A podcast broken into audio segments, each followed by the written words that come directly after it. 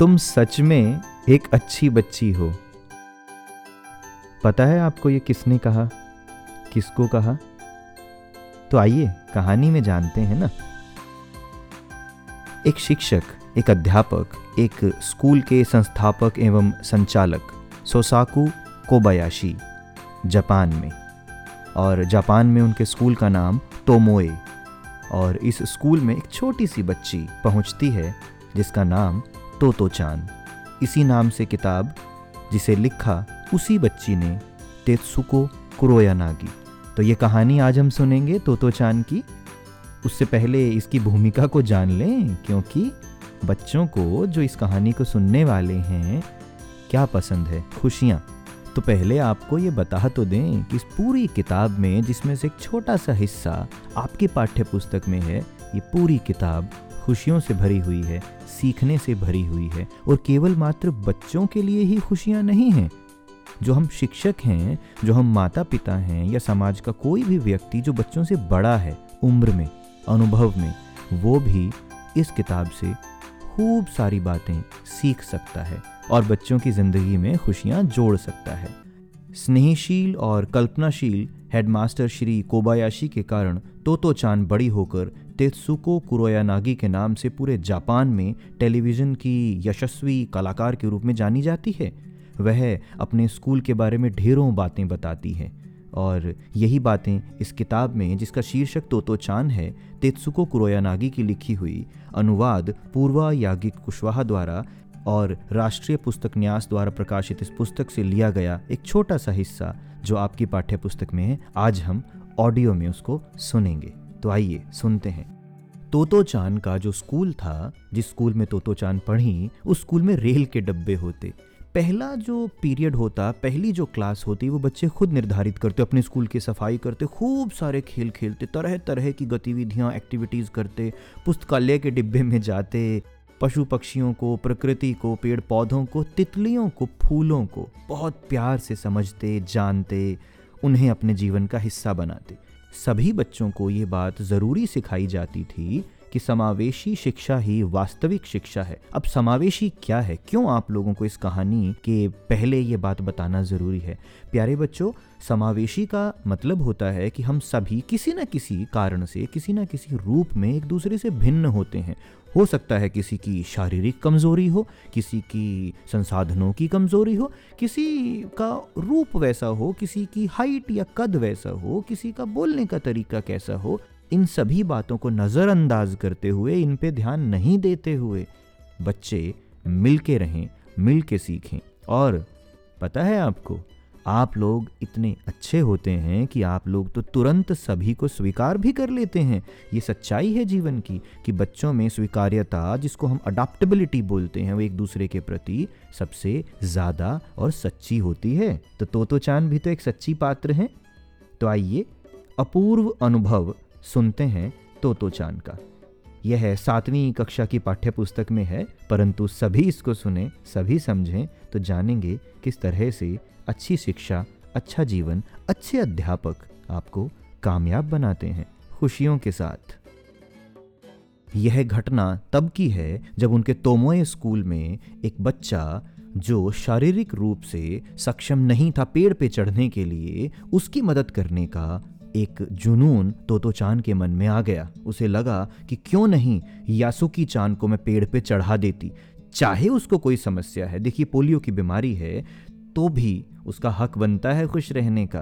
तो ये तुम सच में एक अच्छी बच्ची हो, सुनने वाली बच्ची क्या करती है? आइए सुनते हैं। सभागार में शिविर लगने के दो दिन बाद तोतो चाँद के लिए एक बड़ा साहस करने का दिन आया। इस दिन उसे यासुकी चाँद से मिलना था। इस भेद का पता न तो तोतो चान के माता पिता को था, न ही यासुकी चान के। उसने यासुकी चान को अपने पेड़ पर चढ़ने का न्योता दिया था। तोमोए में हर एक बच्चा बाग के एक एक पेड़ को अपने खुद के चढ़ने का पेड़ मानता था। तोतोचान का पेड़ मैदान के बाहरी हिस्से में कोहन बुत्सु जाने वाली सड़क के पास था।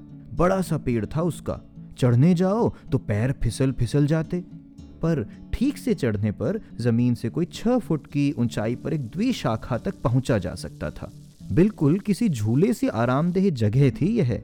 तोतो चान अक्सर खाने की छुट्टी के समय या स्कूल के बाद ऊपर चढ़ी मिलती। वहाँ से वह सामने दूर तक ऊपर आकाश को या नीचे सड़क पर चलते लोगों को देखा करती थी।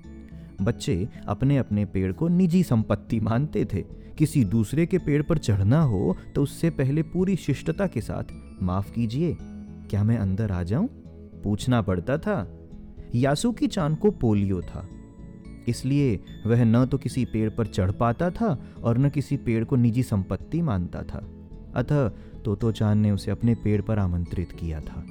पर यह बात उन्होंने किसी से नहीं कही, क्योंकि अगर बड़े सुनते तो ज़रूर डांटते। घर से निकलते समय तोतो चाँद ने माँ से कहा था कि वह यासुकी चाँद के घर डिनिन चौफू जा रही है। क्योंकि वह झूठ बोल रही थी, इसलिए उसने माँ की आँखों में नहीं झांका। वह अपनी नज़रें जूतों के फीतों पर ही गड़ाए रही। रॉकी, जो उसका कुत्ता था, उसके पीछे पीछे स्टेशन तक आया। जाने से पहले उसे सच बताए बिना तोतो चाँद से रहा नहीं गया। मैं यासुकी चाँद को अपने पेड़ पर चढ़ने देने वाली हूँ, उसने बताया। जब तोतो चाँद स्कूल पहुँची तो रेल पास उसके गले के आसपास हवा में उड़ रहा था।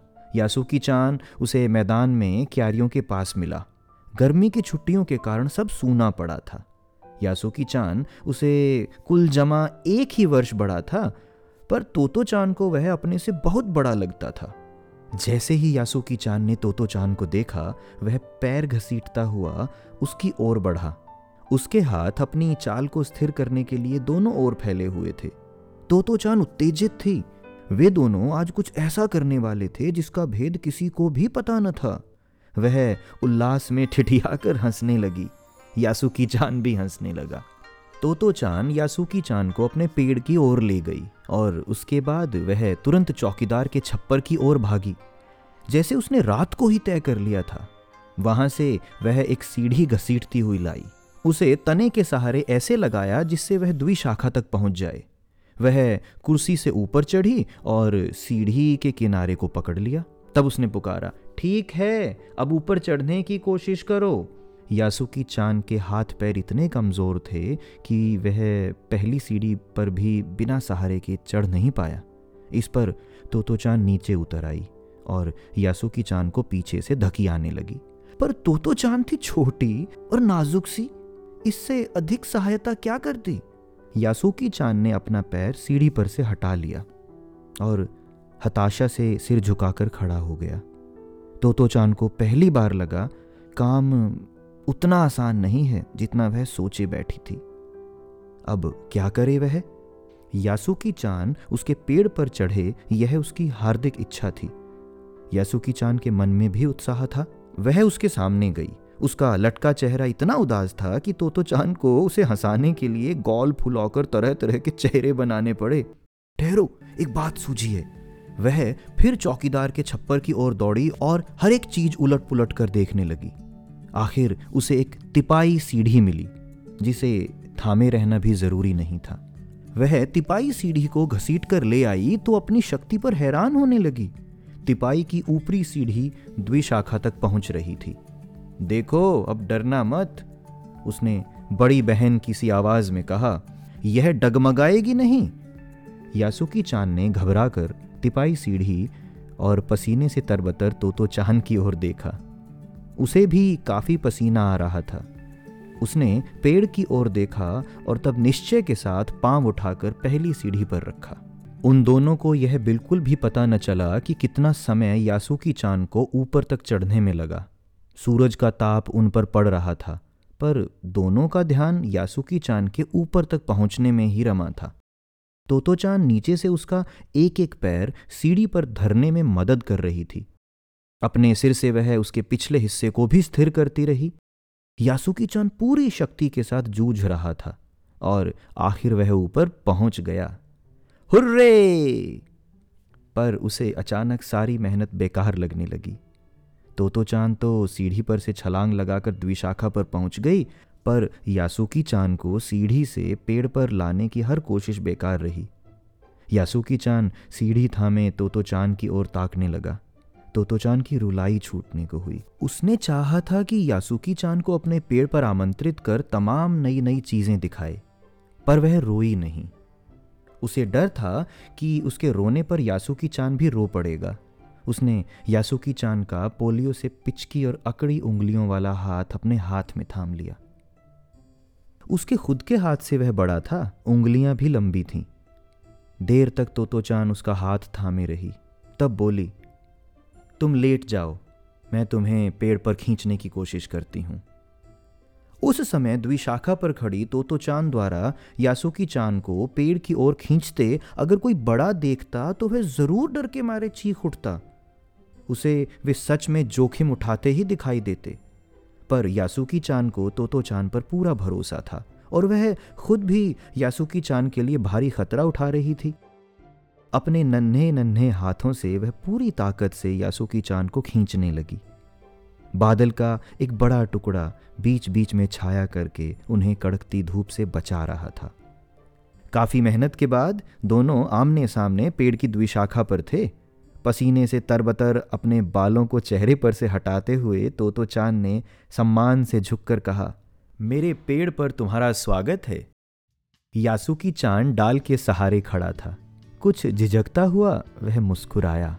तब उसने पूछा, क्या मैं अंदर आ सकता हूँ? उस दिन यासुकी चाँद ने दुनिया की एक नई झलक देखी, जिसे उसने पहले कभी न देखा था। तो ऐसा होता है पेड़ पर चढ़ना? यासुकी चाँद ने खुश होते हुए कहा। वे बड़ी देर तक पेड़ पर बैठे बैठे इधर उधर की गप्पें लड़ाते रहे। मेरी बहन अमेरिका में है। उसने बताया है कि वहाँ एक चीज़ होती है, टेलीविज़न। यासुकी चाँद उमंग से भरा बता रहा था। वह कहती है कि जब वह जापान में आ जाएगा तो हम घर बैठे बैठे ही सुमो कुश्ती देख सकेंगे। वह कहती है कि टेलीविज़न एक डिब्बे जैसा होता है। तो तो चाँद उस समय यह तो न समझ पाई कि यासुकी चाँद के लिए, जो कहीं भी दूर तक चल नहीं सकता था घर बैठे चीज़ों को देख लेने के क्या अर्थ होंगे? वह तो यह ही सोचती रही कि सुमो पहलवान घर में रखे किसी डिब्बे में कैसे समा जाएँगे। उनका आकार तो बड़ा होता है, पर बात उसे बड़ी लुभावनी लगी। उन दिनों टेलीविज़न के बारे में कोई नहीं जानता था। पहले पहल यासुकी चाँद ने ही तोतो चाँद को उसके बारे में बताया था। पेड़ मानो गीत गा रहे थे और दोनों बेहद खुश थे। यासुकी चाँद के लिए पेड़ पर चढ़ने का यह पहला और अंतिम मौका था। बच्चों, तोतो चाँद विश्व साहित्य की एक अमूल्य निधि है, जो मूलतः जापानी भाषा में लिखी गई। इसका अनुवाद विश्व की कई भाषाओं में हो चुका है। यह एक ऐसी अद्भुत पाठशाला और उसमें पढ़ने वाले बच्चों की कहानी है, जिनके लिए रेल के डिब्बे कक्षाएँ थी। गहरी जड़ों वाले पेड़ पाठशाला का गेट शाखा बच्चों के खेलने के कोने। इस अनोखे स्कूल के संस्थापक थे श्री कोबायाशी। लेखिका स्वयं इस स्कूल की छात्रा थीं। उन्हीं के बचपन के अनुभव पर आधारित है पुस्तक तो तो चाँद का यह अंश, अपूर्व अनुभव। इस कहानी से हमें तोमोए के बारे में, तेत्सुको कुरोया नागी के बारे में, उनके जो अध्यापक हैं, उनके जो गुरु रहे कोबायाशी जी के बारे में तो तो चाँद के बारे में पता चला, खुशियों के बारे में पता चला। कैसे स्कूल बना सकते हैं, कैसे खुश रह सकते हैं और कैसे समावेशी शिक्षा को हम बच्चे मिलकर आगे लेके जा सकते हैं, उसे सही अर्थों में हमारे जीवन का हिस्सा बना सकते हैं, ये सब हमने सीखा है। सिर्फ़ तोतो चाँद की कहानी से, आप सबकी कहानी से। जैसे कि कोबायाशी जी ने तोतो चाँद को कहा ना, कि तुम सच में एक अच्छी बच्ची हो, मैं भी कह देता हूँ कि आप सभी सच में बहुत अच्छे बच्चे हो। ऐसे ही पढ़ते रहिएगा तोतो चाँद की कहानी भी, और भी खूब सारी कहानियाँ, ताकि हम सब भी कहानियों के पात्र बने और जो हमने जीवन में सीखा, वो सभी तक पहुँचे भी बाद में और वो भी हमसे कुछ सीख पाए। तो चलिए आज यहीं रुकते हैं फिर से मिलेंगे। धन्यवाद।